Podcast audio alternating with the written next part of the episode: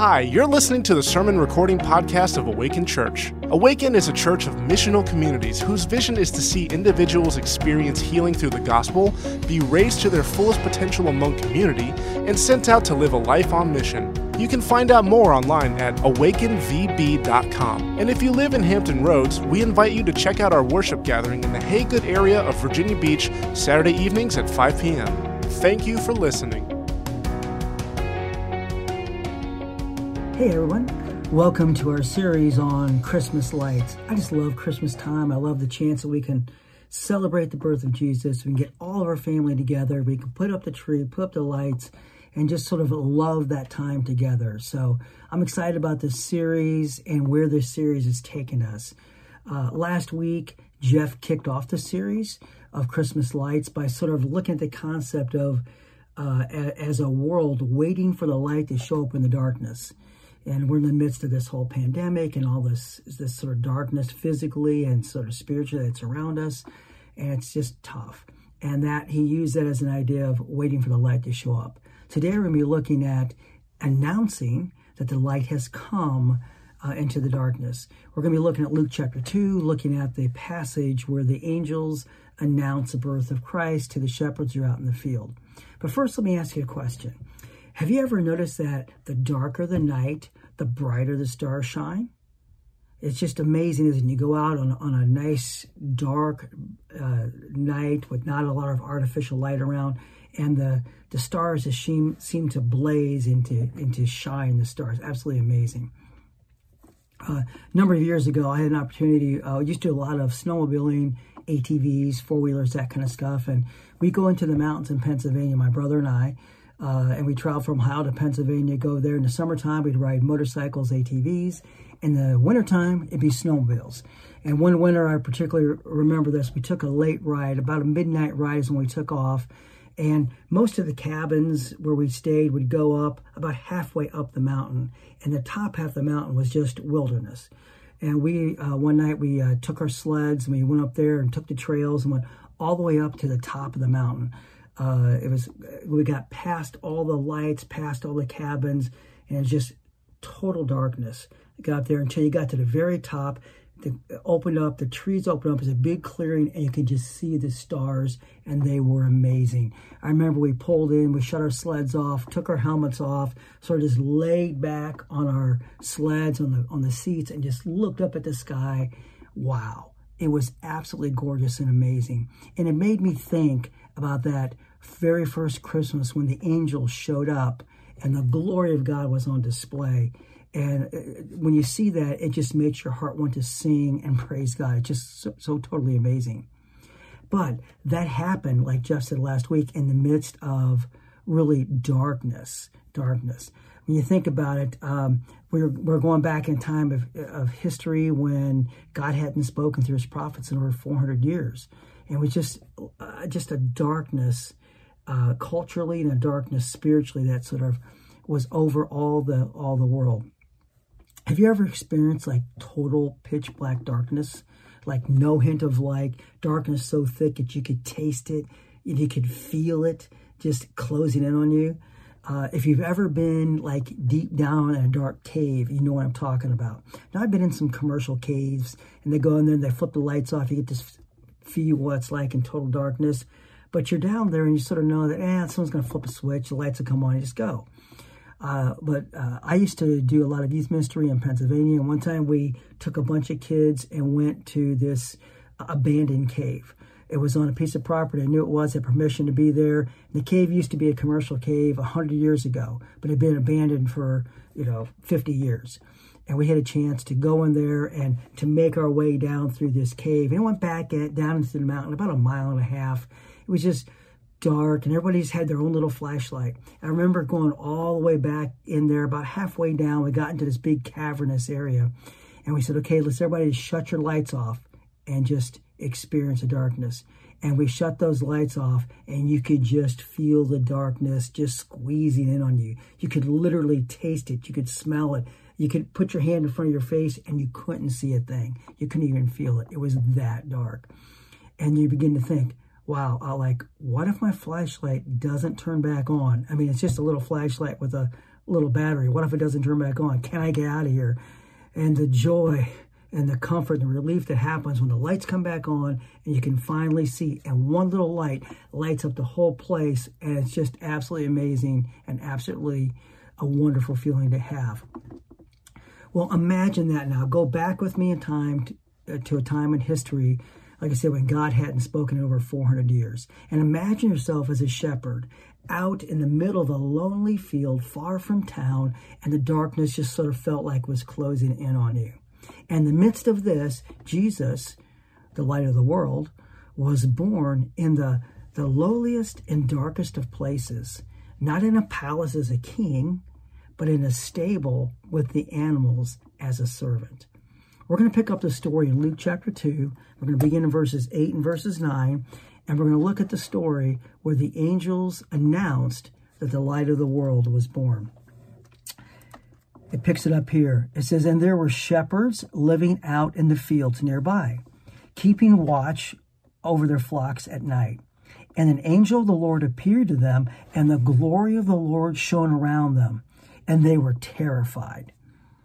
So imagine that. Here's the shepherds, uh, the, the life of a shepherd. Just imagine that. They're nomadic people, they're uneducated, they're lonely, they're really sort of social outcasts at the bottom of the totem pole of where it is socially. I mean, they smelled like sheep all the time. No one would hang around them. And their uh, reputation was so bad that literally there, there was a law passed that they, they were not allowed to testify in court because they were considered unethical and unworthy um, witnesses in a court of law. So these are the people who were out in this field in the darkest of nights when suddenly an angel of the Lord appeared and the glory of God shone around them. And that got their attention. They had never seen that before and they were terrified. And it said that the angel showed up and he had an announcement uh, to make to them. And it said that uh, uh, the, the glory of God shone all around. So the, the angel went to announce that Messiah was born, but they were terrified. So let's see what the uh, the angel's announcement was. We're going to pick it up in verse 10. The angel said this. The angel said to them, "Do not be afraid. I bring you good news that will cause great joy for all people. Today, in the town of David, a savior has been born to you. He is the Messiah, the Lord. And this will be a sign to you. You will find the baby wrapped in cloths and lying in a manger. And suddenly a great company of heavenly hosts appeared with the angel, praising God and saying, Glory to God in the highest heaven, and on earth peace to those on whom God's favor rests. So the angels showed up to announce that the light of the world has arrived. And look at some of the things they said. They said, first of all, we bring you good news. That's another word for the gospel, right? Good news. Messiah, the King, is born, and he's born nearby. It's it's what they've been waiting to hear. What's all the prophets look forward to uh, to see that day. And God hadn't spoken in 400 years about this, and suddenly now the angels show up and say, "Now is the time. It's good news. Messiah is born." And this news brings great joy when they understood what was going to happen as the angels announced this, it brought great joy. And this great joy was for, I want you to catch this, all people, not just the Jews, not just the prophets, not just the priests, not just the kings, all people, including the shepherds whom God sent to show up and announce to these shepherds the good news that the Savior was born. Jesus was called the Savior because we as a people needed saved, right? We needed saved from our sins. The world needs saved from our sins. And Messiah was the anointed one. He was the one that everyone looked forward to, the prophets were looking forward to. He was the one that was going to come and redeem people and save them. And so they said, hey, if you want to go see Messiah, the Savior, the good news that showed up, you need to go to the manger. And you can just imagine thinking, wait, what? manger. You're telling me the king, the Messiah, has showed up. I'm going to find him in a manger? But think about that for a moment. If the Messiah had been born in a palace, these shepherds would never be allowed to go and see him, right? they were they were too low class. They were too uh, uh, low socially. They would not be able to see him. But he was born in a stable, which sort of meant that he was truly accessible to all men. It was an amazing thing, and this Messiah, this Savior, was going to bring peace on earth. Not peace in the matter of war and peace or peace between governments, but peace between man and God. That was the good news. The Savior, the King, the light of the world, Messiah had shown up and was going to bring peace. Peace was now possible between God and man. In fact, the Bible calls Jesus the Prince of Peace. And let's pick up and see what happened. Once the angels announced to the shepherd that the light of the world had shown up, then the shepherds responded to the message of the light of the world. And let's pick it up here in verse 15. In verse 15, it says this When the angels had left them and gone into heaven, the shepherds said to one another, Hey, let's go to Bethlehem and see this thing that has happened, which the Lord has told us about. So they hurried off and found Mary and Joseph and the baby who was lying in the manger. And when they had seen him, they spread the word concerning what they had been told them about the child.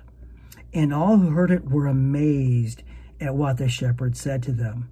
But Mary, she treasured up all these things and pondered them in her heart. The shepherds returned, glorifying and praising God for all the things they had heard and seen were just as they had been told. So when you think about this, the shepherds responded to the message that the light of the world was born. And what, the first thing they did is they went as fast as they could to meet Jesus. You see, when you hear the good news of a Savior, a Messiah, you run. They don't hesitate, you don't procrastinate, you run. And when I see the response of the shepherds to the good news that showed up, out in that field that night announced by the angels, I had to ask myself the question Am I running to Jesus this Christmas like the shepherds did the very first Christmas? Well, it makes me stop and wonder sometimes. Sometimes we run more towards Santa than we run towards Jesus, right? So, am I running to Jesus' Christmas like the shepherds did that very first Christmas? And after they went to go meet Jesus, and they actually saw him. He was very accessible right there in the manger. It says, then they went out and they told everybody else they met about Jesus. See, when the light of the world explodes into your darkness and lights up the dark recesses of your heart, you can't help but tell the good news to those around you. See, the very ones who were not allowed to be a witness in a court of law were now used by God. Uh, God chose them to be a witness to the world that Messiah was here. It's just an amazing thing. And the question I have to ask myself in this whole process is Am I shining the light on Jesus this Christmas, like the shepherds did that very first Christmas? Am I shining the light on Jesus this Christmas, like the shepherds did that very first Christmas? And then we also see that uh, as they left Jesus and they went out and they started telling everybody, when they went back, it says they went back and they worshiped God because Messiah was born. See, when you have a personal and intimate experience with Jesus, it changes your life. And you can't help but worship. It's so funny because the silenced ones now became the shouters of Jesus. And the loners were now the worship leaders of all those around. And the question I ask myself when I see the response of these shepherds as they just poured out worship to God following their experience of meeting Jesus. I have to ask myself, am I worshiping Jesus this Christmas like the shepherds did that very first Christmas? You know, am I uh, engaged actively in worshiping Jesus or just having fun experiencing the Christmas experience? So it's a pretty uh, sobering question when I have to ask myself that. So as we look at this story in Luke chapter 2, about Jesus, the light of the world, who was announced by the angels and experienced an accessibility by the shepherds. Uh, we want to ask ourselves a few questions as we get ready to go into our missional communities and discuss these things. Have a couple of questions here uh, that we like to do our head, heart, hand questions. And the first one is this Why do you think God first shared the good news of Jesus with a group of nobodies? Why do you think God first shared the good news of Jesus with a group of nobodies? The second question, more of a heart question, is God can use us to reach others, just like the shepherds. But what things can hinder me from shining a light brightly on Jesus? So God can use us to reach others, just like the shepherds. But what things can hinder me from shining the light brightly on Jesus? And then finally, sort of a hand question as we as we head out of our missional communities and go home is in what ways will you intentionally engage in worshiping Jesus, the light of the world, this Christmas season? In what ways will you intentionally engage in the in worshiping Jesus, the light of the world, this Christmas? Well, guys, love you, miss you, excited about celebrating the birth of Jesus, the light of the world this Christmas. I trust you are as well too. And this Christmas, we can um, truly engage uh, in the real meaning in the real meaning of what of Christmas, which is celebrating the birth of Jesus, our Savior Messiah. Love you. Have a great week. We'll see you soon. Bye.